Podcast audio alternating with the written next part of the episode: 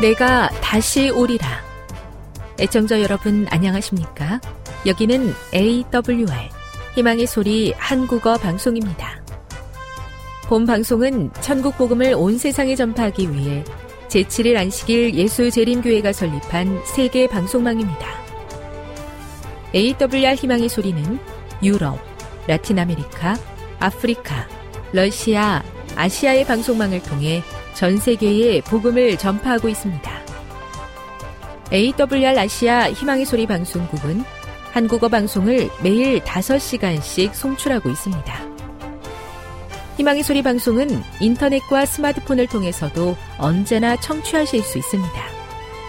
들으실 수 있는 인터넷 주소는 awr.org입니다.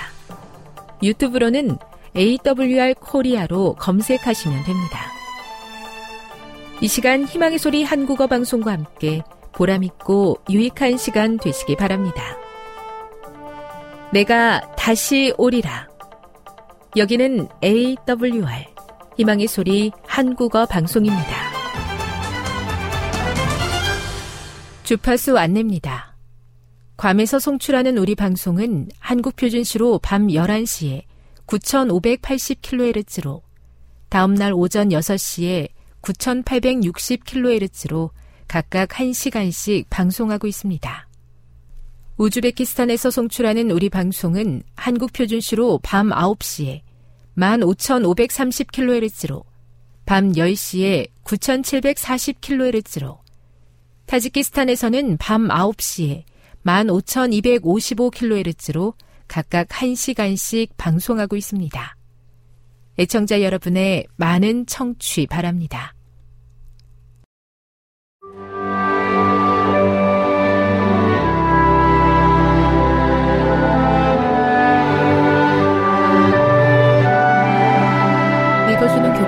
다섯째 날 11월 24일 목요일 재단 아래의 영혼들 요한계시록 6장 9에서 11절을 읽어보라.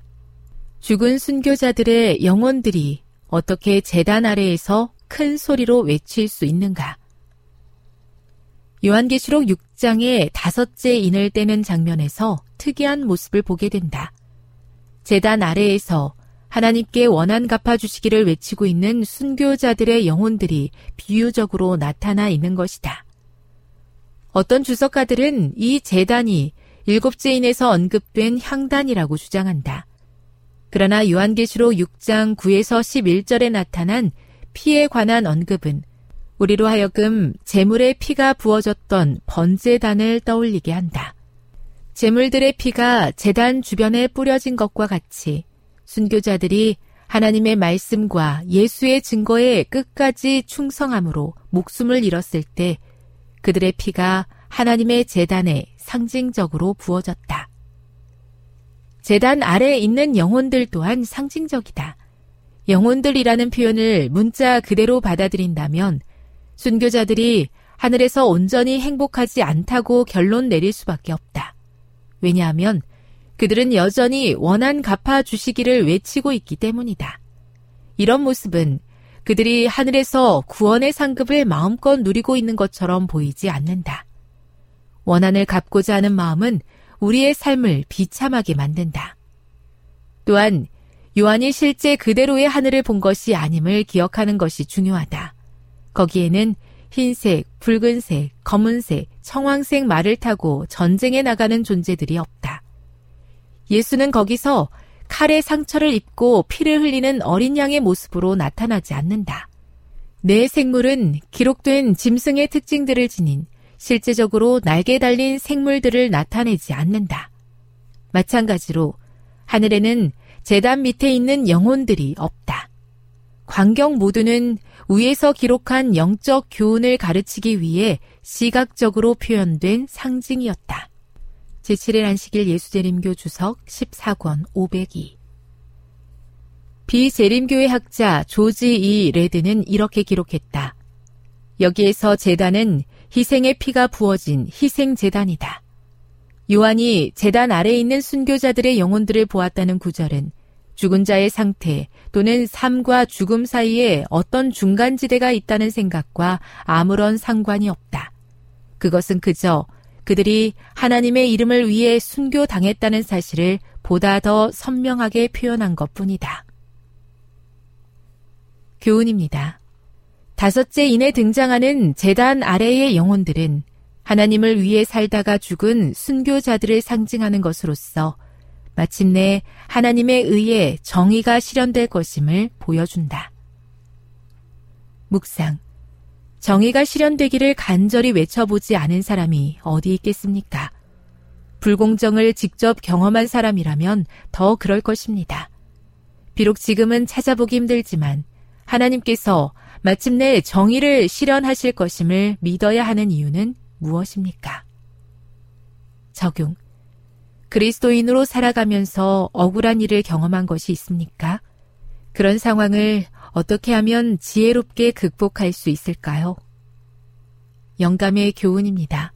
재단 아래에 있는 무리는 순교자들을 뜻함. 다섯째 인을 떼실 때 요한은 이상 중에 한 무리의 사람들이 재단 아래에 있는 것을 보았는데 그들은 하나님의 말씀과 예수 그리스도의 증거로 인하여 죽임을 당한 영혼들이었다. 이 장면이 지나가고 난 후에 계시록 18장에 묘사된 장면이 나왔다. 그때 참되고 충성스러운 사람들이 바벨론에서 부름을 받고 나왔다. 화이주석 요한계시록 6장 9절. 하나님의 말씀에 온전히 충성하며 사는 것이 갈수록 힘들어지는 세상입니다. 그래서 자꾸 세상을 향해 곁눈질하게 됩니다. 하지만 하나님께서 마침내 모든 것을 공의롭게 심판하실 것을 믿고 끝까지 믿음의 길을 걷게 해 주시옵소서.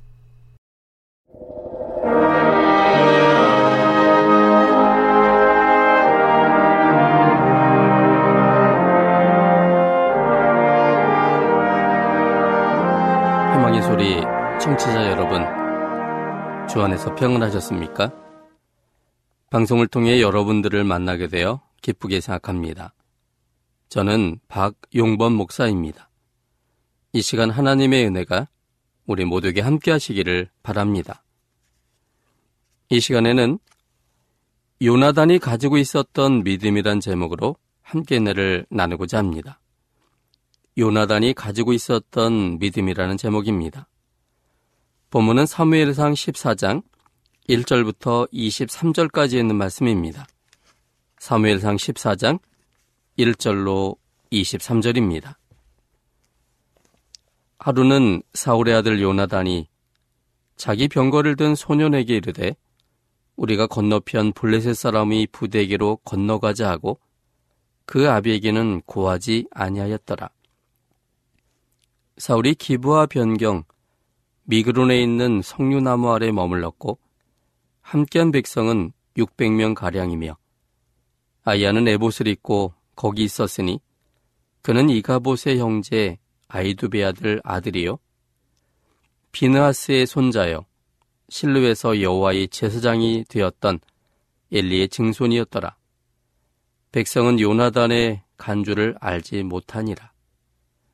요나단이 블레셋 사람의 부대에게로 건너가려 하는 어기 사이 이편에도 험한 바위가 있고 저편에도 험한 바위가 있는데 하나 이름은 보세스요 하나 이름은 세네라. 한 바위는 북에서 믹마스 앞에 일어섰고 하나는 남에서 게바 앞에 일어섰더라. 요나단이 자기 병기든 소년에게 이르되 우리가 이 할례 없는 자들의 부대에게로 건너가자. 여호와께서 우리를 위하여 일하실까 하노라. 여호와의 구원은 사람의 많고 적음에 달리지 아니하였느니라. 병기든 자가 그에게 이르되 당신의 마음에 있는 대로 다 행하여 앞서가소서. 내가 당신과 마음을 같이하여 따르리이다.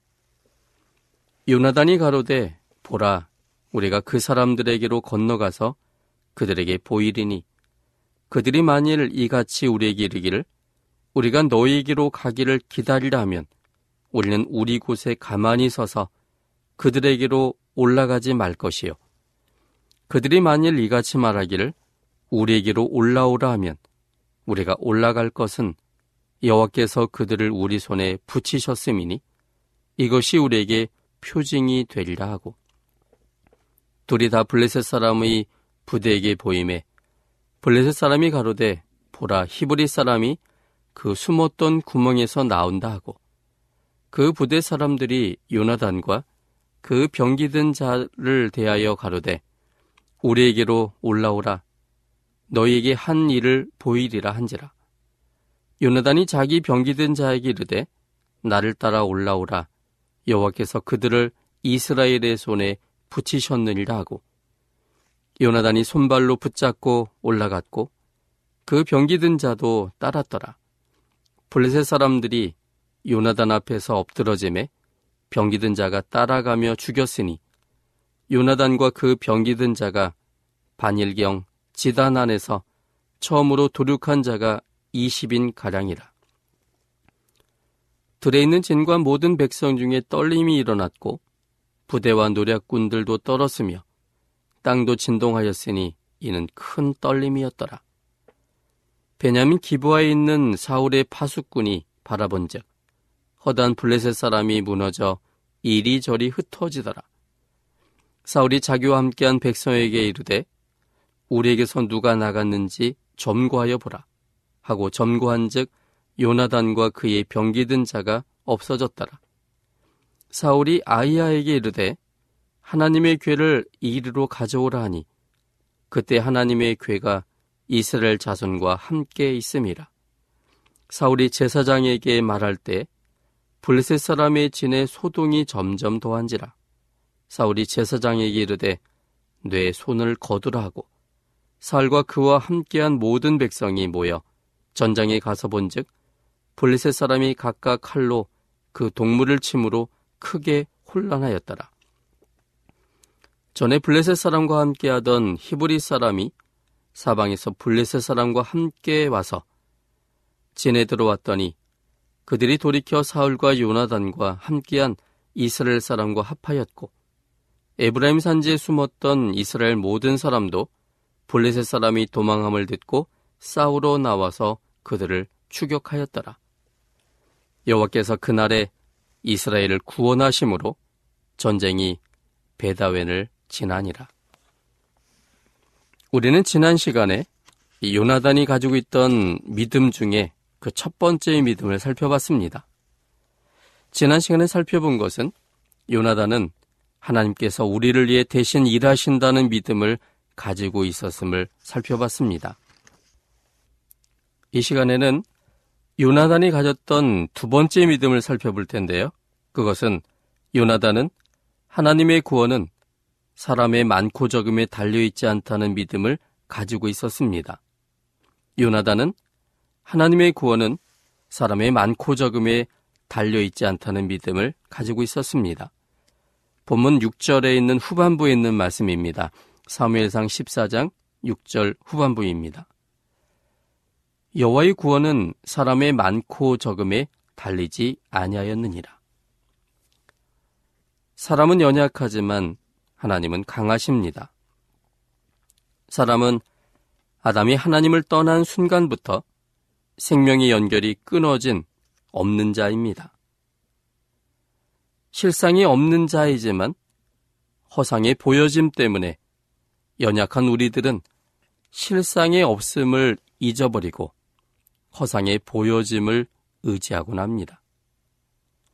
그러나 그것 자체가 없으므로 그 실체는 곧 드러날 수밖에 없습니다.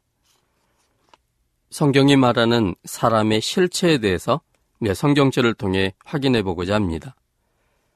먼저는 야고보서 4장 14절 그리고 16절에 있는 말씀입니다.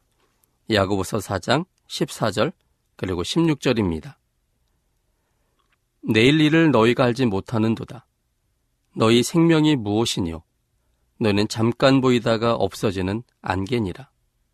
16절입니다.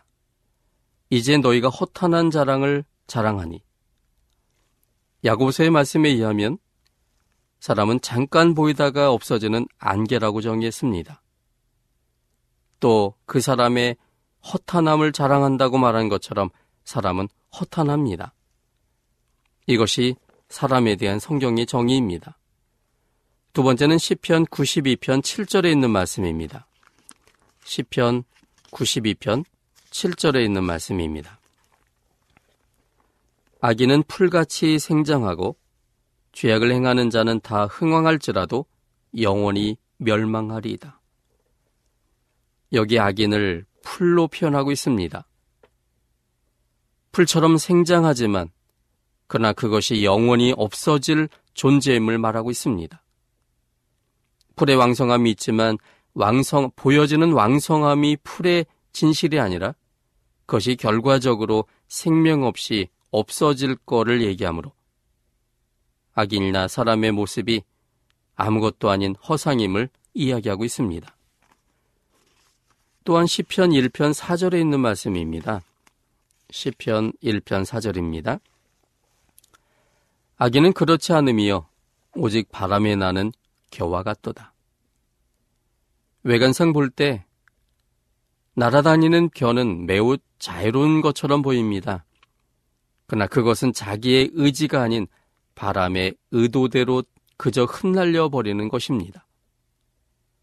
사람의 모습의 실상이 바람에 나는 겨처럼 그것은 결과적으로 땅에 떨어지고 마는 그러한 본질임을 성경은 말하고 있습니다. 그래서 이러한 것들이 사람의 본질이기 때문에 사람을 의지하고 또 기타 사물들을 의지하는 것이 긍격적으로는 어리석게 될 거라는 것이 성경의 가르침입니다. 이사야 31장 1절로 4절에 있는 말씀입니다. 이사야 31장 1절로 4절입니다. 도움을 구하러 애굽으로 내려가는 자들은 화 있을진저 그들은 말을 의뢰하며 병거의 많음과 마병의 심히 강함을 의지하고 이스라엘의 거룩하신 자를 악모치 아니하며 여호와를 구하지 아니하거니와 여호와께서도 지혜로우신즉 재앙을 내리실 것이라. 그 말을 변치 아니하시고 일어나서 악행하는 자의 집을 치시며 행악을 돕는 자를 치시리니 애굽은 사람이요 신이 아니며 그 말들은 육체요 영이 아니라 여호와께서 그 손을 드시면 돕는 자도 넘어지며 도움을 받는 자도 엎드려져서 다 함께 멸망하리라.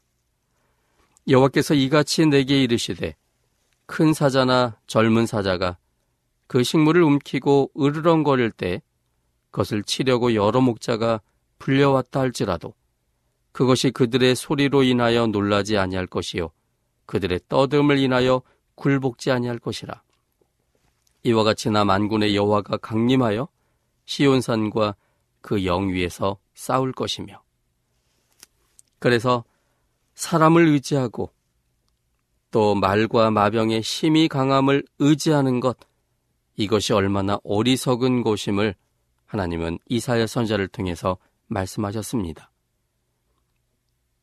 사람의 연약함 때문에 보여지는 사람의 숫자와 그들의 강함을 사람들은 크게 보지만 그러나 그들의 본질이 잠깐 있다 사라질 안개와 같은 존재들이어서 그것은 숫자가 많다 할지라도 강하게 보인다 할지라도 그것은 그 본질은 아무것도 아니므로 그 보여지는 허상이 실상처럼 모든 것이 사라질 것이기 때문에 사람들을 의지하거나 그들의 필요를 위해서 도움을 청하는 일은 매우 어리석은 일임을 하나님은 말씀하신 것입니다. 없는 자는 숫자가 중요하지 않습니다. 없는 자가 수만, 수십만이 모여도 그건 모두 없을 뿐입니다. 사람의 많고 적음은 하나님 편에서는 큰 문제가 되지 않습니다. 하나님의 시각에서는 사람은 모두 없는 자이기 때문입니다. 실체가 없는 그림자를 무수할 필요는 없습니다. 우리의 초점이 생명과 존재에 있지 않으면 사람의 수에 흔들리기가 쉽습니다. 오늘 본문의 상황처럼 이스라엘 사람들은 블레셋 사람들의 수와 또 그들이 갖고 있던 무기를 보면서 절박한 심정이 되어서 숨었고 떨었습니다. 여기 사무엘상 13장 5절로 7절에 있는 말씀입니다. 사무엘상 13장 5절로 7절에 있는 말씀입니다. 블레셋 사람이 이스라엘과 싸우려 하여 모였는데 병거가 3만이요 마병이 6천이요 백성은 해변에 모래같이 많더라. 그들이 올라와서 베다웬 동편 믹마스의 진침에 이스라엘 사람들이 위급함을 보고 절박하여 굴과 수풀과 바위 틈과 은밀한 곳과 웅덩이에 숨으며 그리고 7절에 보면 어떤 히브리 사람들은 요단을 건너 갓과 길랏 땅으로 가되 사울은 아직 길갈에 있고 그를 쫓은 모든 백성은 떨더라. 이 보면 이스라엘 백성들이 블레셋 사람을 보면서 힘이 떨었습니다. 그리고 어떤 사람들은 요단을 건너 도망을 갔습니다. 또 대다수의 사람들은 위급함을 보고 절박하여 숨었습니다. 굴과 수풀과 바이튼과 은밀한 곳과 웅덩이에 숨었습니다. 왜 그렇습니까? 그들은 사람의 본질을 보지 못한 채 사람의 숫자와 그들이 가진 무기와 그리고 얼만큼 위세가 큰지를 보고 떨었기 때문이었습니다.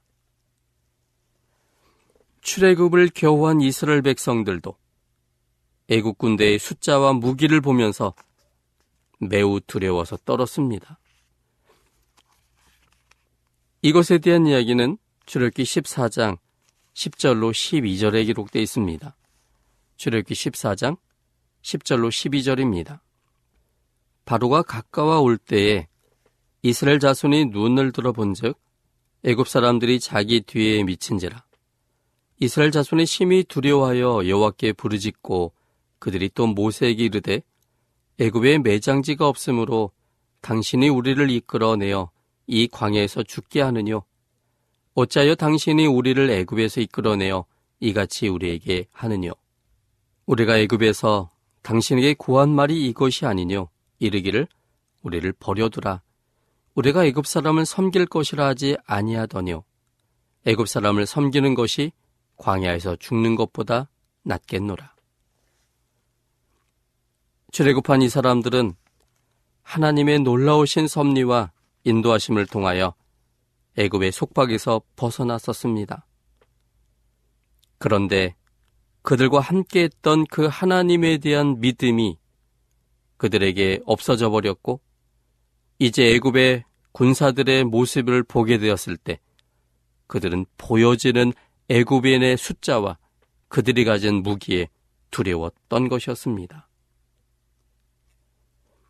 이를 휴업령으로 모든 세계 사람들이 연합하고 그 법을 무시하는 소수의 백성들을 죽일 듯 애워싸는 모습은 매우 두려운 상황이 될 것입니다. 요한계시록 13장 15절과 17절에 있는 말씀입니다. 요한계시록 13장 15절과 17절. 저가 권세를 받아 그 짐승의 우상에게 생기를 주어 그 짐승의 우상으로 말하게 하고 또 짐승의 우상에게 경배하지 아니하는 자는 몇이든지 다 죽이게 하더라.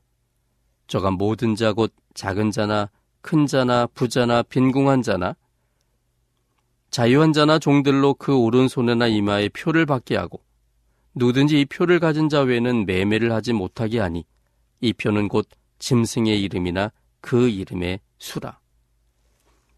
이처럼 이제 모든 사람들이 진리를 지키는 소수의 사람들을 향하여 경제적인 활동을 금지하고 또 며칠든지 다 죽이겠다는 그러한 위협을 가합니다.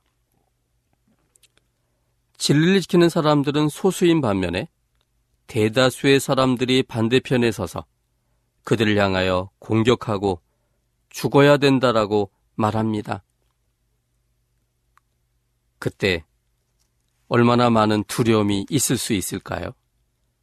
그것은 사람의 본질을 알지 못하는 사람들에게는 그들의 숫자에 의하여 그들의 거친 언사 때문에 그들은 매우 두려워 떨게 될 겁니다.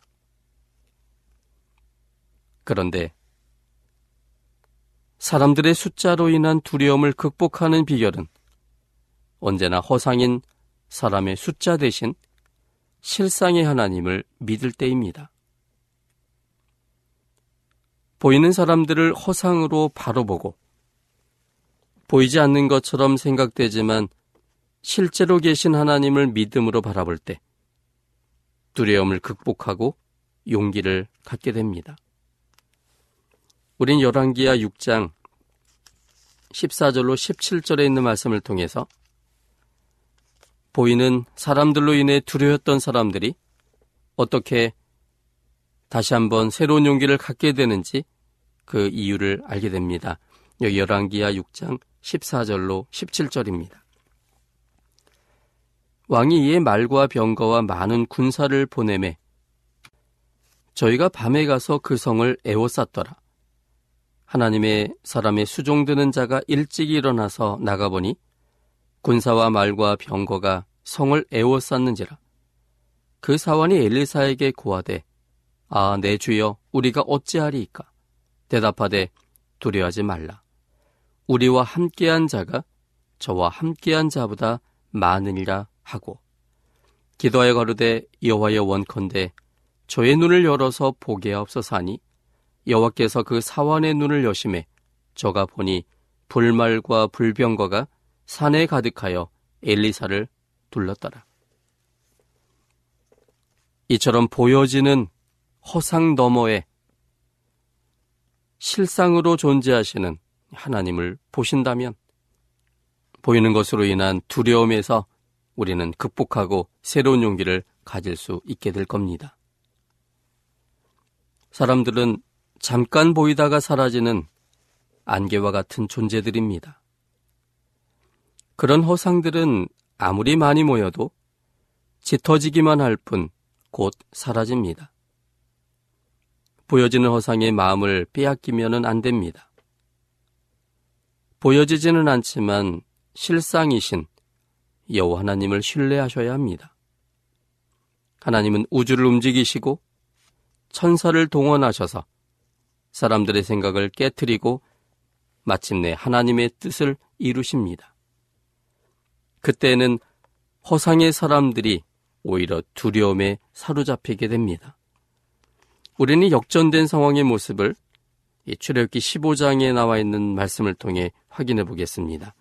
출애굽기 15장 14절부터 16절까지 있는 말씀입니다. 출애굽기 15장 14절로 16절입니다.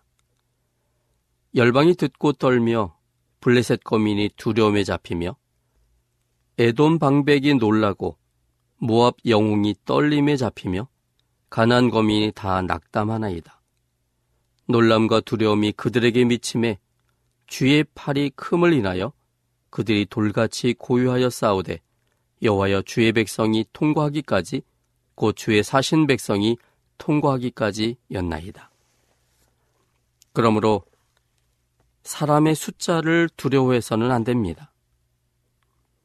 비록 거대한 거인처럼 보일지라도 두려워할 필요가 없습니다. 여기 사람의 실상을 알기 때문에 또 하나님이 계심과 하나님께서 이끄심을 알기 때문에 보이는 것에 대하여 두려워하지 않고 오히려 용기를 가진 이 두 사람의 모습을 볼 수 있습니다. 우리 민숙이 14장 9절에 있는 말씀입니다. 민숙이 14장 9절입니다. 오직 여호와를 거역하지 말라. 또 그 땅 백성을 두려워하지 말라. 그들은 우리 밥이라. 그들의 보호자는 그들에게서 떠났고 여호와는 우리와 함께 하시느니라. 그들을 두려워 말라 하나. 여기 갈렙과 여우수아는 모든 사람들이 두려워서 이제 가나안 땅의 사람들이 워낙 거대한 사람이어서 우리는 메뚜기처럼 보인다는 그들의 부정적 말에 떨고 있을 때 분연이 일어났습니다. 그들의 실상이 안개이기 때문에 곧 있다 사라질 안개와 같은 존재들이기 때문에 그들을 두려워할 필요가 없으며 그리고 하나님은 살아계시고 하나님에 의하여 지금까지 온 것처럼 이제 가나안 땅에도 하나님의 인도하심을 통하여 들어갈 것이기 때문에 두려워할 필요도 없다라고 말한 것입니다. 그래서 거대한 그들이 갈렙과 여우수아의 눈에는 바보로 보였습니다. 사람의 실상을 보는 일이 중요합니다. 또한 하나님이 누군가를 확실하게 아는 일이 중요합니다. 사람의 실상을 알고 하나님을 확신할 때 두려움이 아니라 새로운 용기를 갖게 됩니다. 골리앗의 거대함은 믿음 없던 이스라엘 사람들에게는 두려움이었지만 믿음이 있는 다윗에게는 두려움의 대상이 아니라 물맷돌 맞기에 매우 적합한 거대한 목표물일 뿐이었습니다. 웬만큼만 던져도 다 맞출 수 있는 거대한 목표물일 뿐이었습니다. 사람을 두려워해서는 안 됩니다. 하나님의 구원이 사람의 많고 적음에 달려있지 않습니다. 사람의 본질은 잠깐 있다 사라지는 안개처럼 그것의 실상은 너무나 허접한 것입니다. 그러므로 허접한 것의 허상을 보고 그것에 두려워서 우리가 어찌할 바 알지 못한다면 그는 가장 어리석은 선택을 하게 되는 것입니다. 그런데 사람의 본질은 하나님 안에 있을 때 계시는 하나님에 대한 확신을 가질 때만 제대로 볼 수 있습니다. 그래서 성경은 이 몇 성경절을 통해서 사람을 두려워하지 말고 하나님을 신뢰하며 하나님께서만이 그 모든 것을 이루시는 분임을 우리에게 적극적으로 소개합니다. 신명기 7장 21절에 있는 말씀입니다. 신명기 7장 21절 너는 그들을 두려워 말라. 너희 하나님 여호와 곧 크고 두려운 하나님이 너희 중에 계심이니라. 사람을 두려워하면 하나님을 놓치게 됩니다. 하나님을 확신하면 사람들을 두려워하지 않게 됩니다. 또한 요한계시록 1장 17절에 있는 말씀입니다. 요한계시록 1장 17절입니다. 내가 볼 때 그 발 앞에 엎드려져 죽은 자 같이 되매 그가 오른손을 내게 얹고 가라사대 두려워 말라 나는 처음이요 나중이니 두려워서 어찌할 바를 알지 못하는 사람들에게 우리 주님께서 말씀하십니다. 하나님은 처음이요 나중이십니다. 이 세상의 모든 것이 되십니다. 그러므로 이 세상을 만드셨을 뿐만 아니라 이 세상을 하나님의 뜻 안에서 주관하시는 하나님을 확신한다면 그 과정 속에 있는 사람과의 관계 또 사람이 거대하게 보이고 그래서 두려운 그 문제가 별것 아님을 깨닫게 될 것입니다. 그래서 하나님은 자신을 소개하면서 우리가 두려워하지 말 것에 대해서 말씀하고 계시는 겁니다.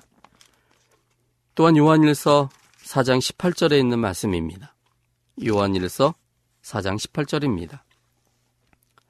사랑 안에 두려움이 없고 온전한 사랑이 두려움을 내어 쫓나니 두려움에는 형벌이 있음이라. 두려워하는 자는 사랑 안에서 온전히 이루지 못하였느니라. 사랑과 두려움은 반대입니다. 사랑 속에 확신 속에 있다면 두려움이 사라지게 돼 있습니다.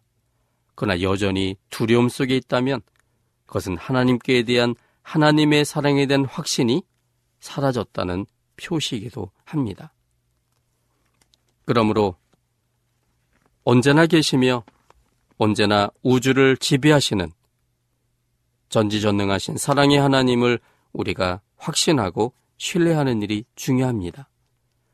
하나님을 볼 때 사람의 허상을 볼 수 있습니다. 그러나 하나님을 놓치면 사람의 허상이 너무나 거대하게 보이고 그래서 사람의 숫자와 그들이 가진 어떤 것에 대하여 의지하거나 두려워하는 사람으로 바뀌어 버립니다. 하나님을 신뢰하고 그 하나님의 사랑을 신뢰할 때 사람들의 숫자에 두려워하지 않게 됩니다. 하나님만이 우리의 구원이 되십니다. 우리를 창조하신 하나님께서 언제나 우리와 함께 계십니다. 우리가 그 사실을 믿지 못하기 때문에 하나님은 임마누엘이라는 이름까지 스스로 붙이셔서 언제나 우리와 함께 하시는 하나님임을 우리에게 깨우쳐 주십니다. 그 하나님은 언제나 우리 편이십니다. 하나님께서 가장 좋은 것을 우리를 위해서 준비하셨고 그것을 우리에게 주십니다. 그러므로 우리가 사람을 두려워하거나 사람에게 또 기대하거나 사람의 숫자에 우리의 구원이 있는 것처럼 생각하면 가장 큰 것을 놓치게 됩니다. 하나님만이 우리 모든 것이 되며 바로 요나단이 가졌던 믿음처럼 하나님의 구원은 사람의 많고 적음에 달려있지 않다는 이 확실한 믿음이 우리의 것이 되어서 하나님만을 신뢰함으로 이 세상을 살아갈 때 사람에 대한 두려움이나 또 거기에 대한 그러한 공포로 인하여 우리가 해야 될 것을 하지 못한 채 망설이는 자가 아니라 하나님께 대한 확신 속에서 담대히 나가는 우리 모두가 되기를 바랍니다. 지금 여러분께서는 AWR 희망의 소리 한국어 방송을 듣고 계십니다.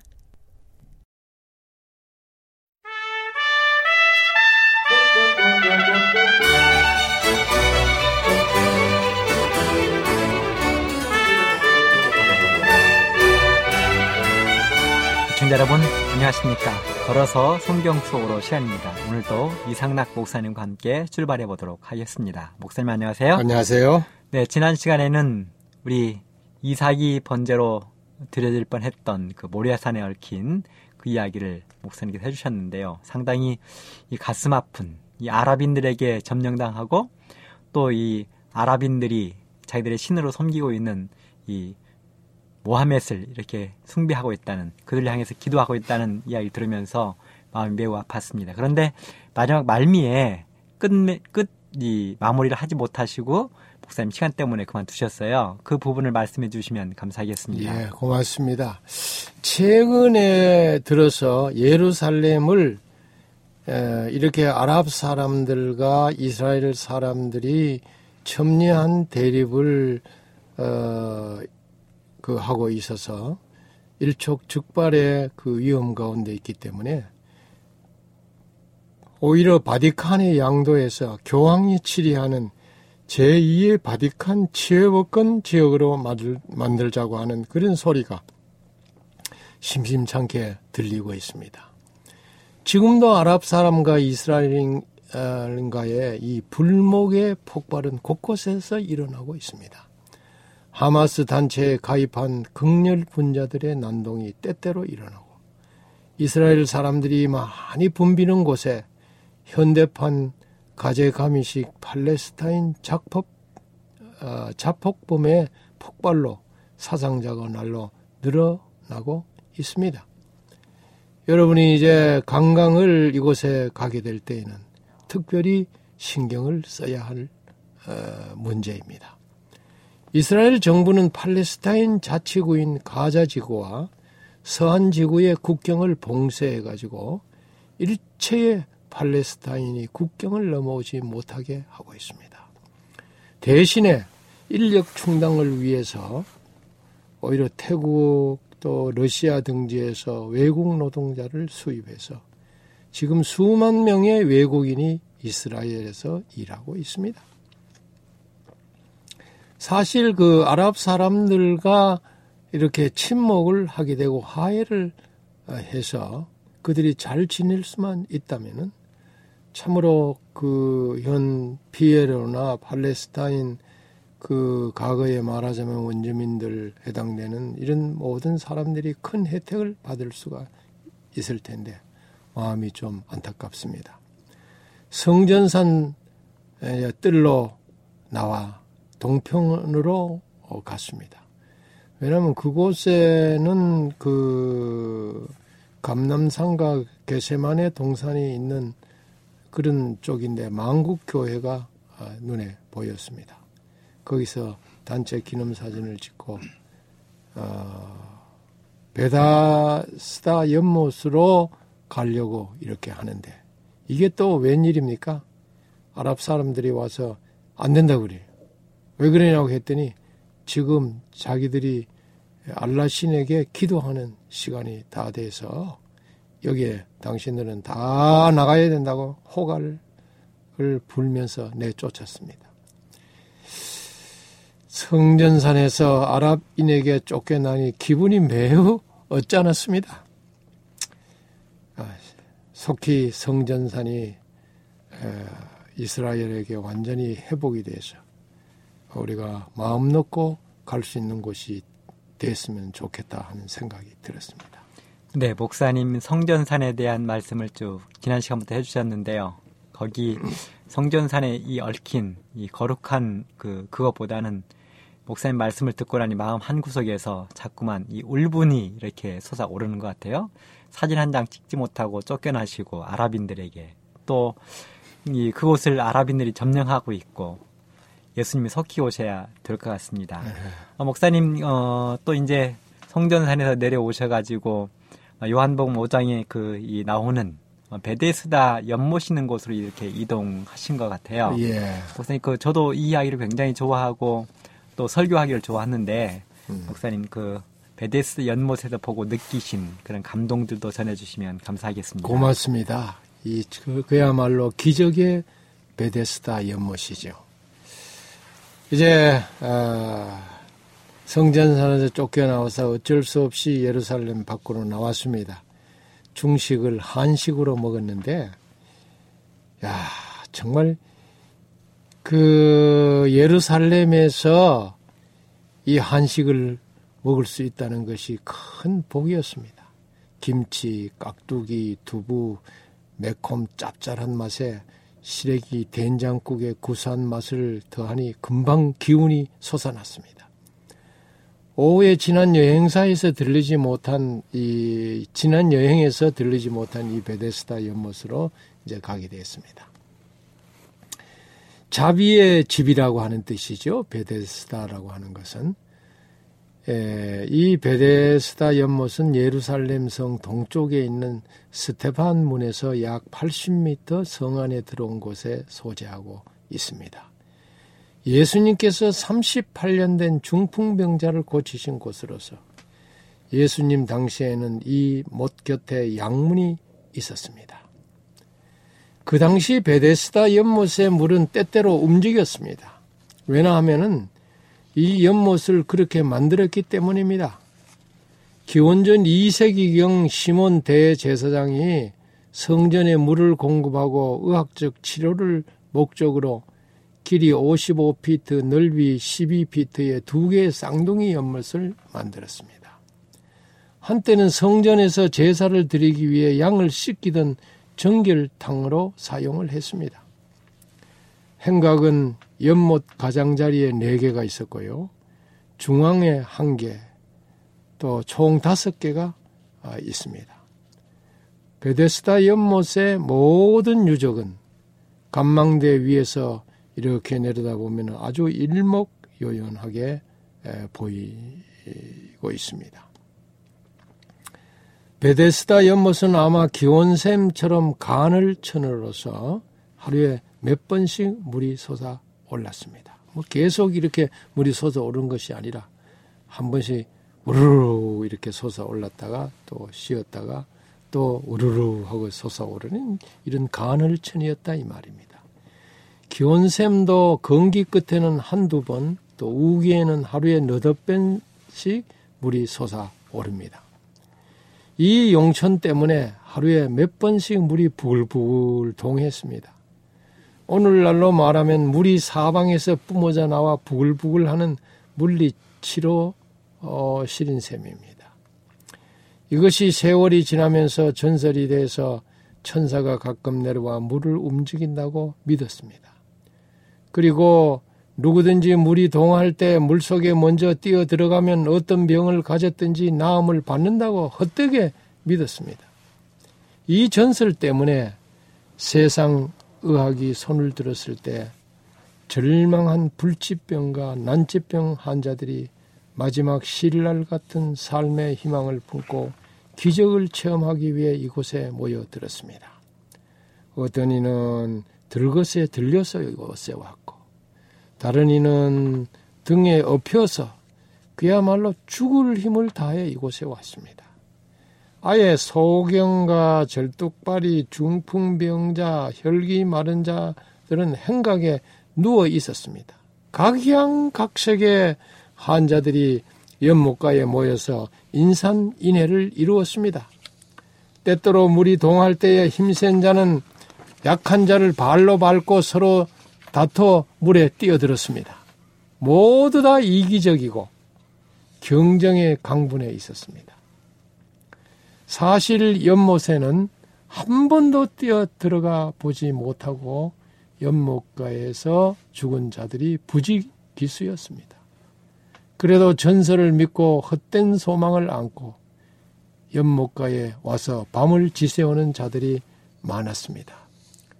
그들에게 물이 동하는 때에 먼저 뛰어드는 게 최대의 희망이었습니다. 하나님께서 그와 같은 치열한 생사의 투쟁을 통해 승리한 자만 치유해 주신다는 것은 사실 복음과는 어, 맞지 그 않는 것입니다. 베스다 못 동쪽에는 보면은 안내 교회가 있는데 에, 예수님의 어머니 마리아가 태어난 곳에 기념교회로 마리아의 어머니 안내의 이름을 딴 교회입니다. 에, 그 교회에 들어가 한 분이 대표적으로 찬미를 우렁차게 부르니 울림이 독특해서 매우 감명이 깊었습니다. 나오면서 한 분이 베데스다라고 하는 영어를 한번 읽어보라고 이야기해요. 띄어쓰기에 따라 다르는데 거기에 베데스다는 SDA라고 하는 그런 이름이 나와서 우리 모두가 다 아, 웃었습니다. 네, 목사님 감사합니다. 어, 저희 이 희망의 소리 방송은 이 화면으로 얼굴이 보이는 게 아니고 목소리로만 방송이 되잖아요. 예. 근데 저는 목사님 옆에 앉아서 쭉 이렇게 어, 이야기를 들을 때마다 머릿속에 제가 그려보거든요. 이 베데스다 그 연못이 당시 어땠을까? 어, 어떤 사람들이 모였을까? 제 머릿속으로 수없이 이렇게 그려보곤 했는데요. 이 방송을 들으시는 청취자분들도 이 방송을 들을 때마다 가는 곳, 뭐 통곡의 벽, 아니면 성전산, 이런 베데스다 연못 이런 것들을 머리로 그려보시면 훨씬 더 이렇게 그 감동이 와닿을 거라 생각을 합니다. 예. 어, 목사님 이제 어, 베데스다 연못을 이렇게 다녀오시고 그다음에는 어, 우리 그 그리스도인들에게 가장 마음 아픈 예수님이 십자가를 짊어지고 가셨던 그 이 길을 이렇게 걸으신 것 같아요. 예. 목사님 그 어, 십자가의 그 길, 예수님이 짊어지고 가신 그 길에 예. 대해서 어, 말씀해 주시면 감사하겠습니다. 그래요. 이걸 조금 그 한두 시간에 걸쳐서 해야 될 것 같은데요. 그야말로 벅찬 감격으로 걸었던 어, 예수님이 십자가를 지고 올라갔던 바로 그 길이 그 길 이름을 비아 돌로로사라고 합니다. 예수님께서 지상 마지막 주간 끝에 겪으신 어, 십자가 사건을 더듬어 보기로 했습니다. 예루살렘 성 스데반 문을 통과해서 다시 성 안으로 입성을 했습니다. 오늘날 스데반 문, 또 사자문, 마리아 문이라고 하는 세 가지 이름을 가진 이 문은 예루살렘 성의 동쪽에 있습니다. 성 안에서 기드론 골짜기, 감남산, 여리고나 사해를 어, 갈 때에 바로 이 문을 통해서 갈 수가 있는 것입니다. 세계에 흩어진 유대인 순례자들이 예루살렘으로 오면은 반드시 통곡의 병으로 향한다고 말씀을 드렸습니다. 그러면 이슬람 사람들은 어디로 가느냐? 절대로 통곡의 벽으로 가지 않습니다. 그 중심에 있는 오마르 사원과 알락사 사원으로 갑니다. 그러면은 예루살렘에 오는 기독교인들은 대개 어디로 가느냐 하면은 비아 돌로로사 비아 돌로로사로 향합니다. 기독교는 십자가의 종교이기 때문에 그렇습니다. 비아 돌로로사는 슬픔의 길 또는 고난의 길이라고 하는 뜻의 라틴어로 어, 예수님께서 정죄를 받으신 빌라도 법정에서부터 또 십자가에 못 박혀 돌아가신 골고다까지의 길을 말하는 것입니다. 아, 길이가 한 1km 정도 돼요. 폭이 3 내지 5m 정도의 아주 좁은 길목인데 지금은 아랍 상인들로 혼잡을 이룬 아주 좀 더럽고 소란한 길입니다. 매주 금요일 오후 3시마다 로마 천주교 신부들이 나무 십자가를 지고 예수님의 고난을 생각하며 이곳으로 올라갑니다. 제가 지난번에 들렸을 때 그냥 지나갔지만 이번에는 우리도 십자가를 지고 두 줄로 서서 찬미를 부르며 당당하게 나아갔습니다. 저는 아주 벅찬 감격으로 십자가의 길이 시작되는 곳 예수께서 빌라도에게 재판을 받은 제1의 지점에 섰습니다. 그 제1의 지점을 마태복음 27장 11절부터 14절에 나오시오. 그, 그곳은 돌로 포장된 길 위입니다. 표지판에 보면은 안토니 성체 제1차라 그렇게 되어 있습니다. 사내들인에 의해서 고소당한 예수님께서 금요일 이른 아침에 가야바 집에서 이곳으로 끌려와 빌라도 총독에게 정죄를 받아서 사형이 확정된 곳입니다. 헤롯이 친구 마가 안토니를 위해 지은 안토니 성체 내의 남쪽 부분에 위치해 있습니다. 안토니 성체는 바로 바울이 로마 병정에 의해서 결박당한 채 끌려와서 히브리어로 백성을 향해 일장의 연설을 한 곳입니다. 지금은 그 보니까 아랍 초등학교가 그곳에 있고 정제 교회가 그곳에 어, 있었습니다. 거기서부터 나도 온갖 생의 십자가를 지고 예수님께서 걸어가신 역사의 현장을 한번 마음을 단단히 먹고 올라갔습니다. 그리스도를 깊이 생각을 하니 눈물이 솟구쳐 올랐습니다. 학교 길 건너편에 있는 제2의 장소에 이르렀는데 그곳은 로마 병정들이 예수님을 채찍질하고 머리에 가시관을 씌우고 자색 옷을 입혀서 유대인 왕이여 평안할지어다 하면서 조롱하고 침을 뱉고 발로 차고 하는 십자가를 바로 지우신 곳입니다. 빌라도는 Ecce Homo라 그랬는데 보라 이 사람이로다고 외쳤습니다. 지금은 이곳에 채찍질 교회 즉 Ecce Homo 보라 이 사람이로다 Ecce Homo 교회가 그곳에 있습니다. 135년 로마의 하드리안 황제가 아, 세운 이 Ecce Homo 아치가 원형 그대로 있어서 지금도 볼 수가 있습니다. 우리는 이사야 선지자의 예언 그가 찔림은 우리의 허물을 인하며 그가 상함은 우리의 제약을 인함이로다. 그가 징계를 받음으로 우리가 평화를 누리고 그가 채찍에 맞음으로 우리가 나음을 입었도다. 이사야 53장 5절 있는 이 말씀을 깊이 생각하면서 교회 안에서 각자 무릎을 꿇고 간절히 기도를 드렸습니다. 그런데 다 십자가를 생각하고 그리스도의 고통을 생각하고 기도를 드리니까 모두 다 여기저기서 눈물을 흘리며 훌쩍훌쩍 흐느끼는 소리가 들렸습니다. 그런 참 은혜스러운 곳이었습니다. 오늘요 두 번째 장소까지 소개를 마치고 세 번째 장소는 다음 시간에 말씀을 드리도록 하겠습니다. 네, 감사합니다, 목사님.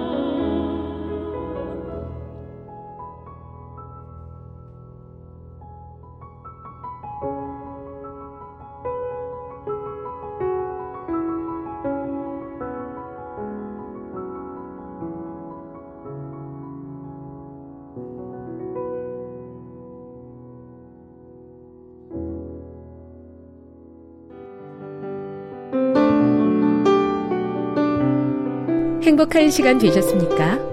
지금까지 여러분께서는 AWR 희망의 소리 한국어 방송을 청취하셨습니다.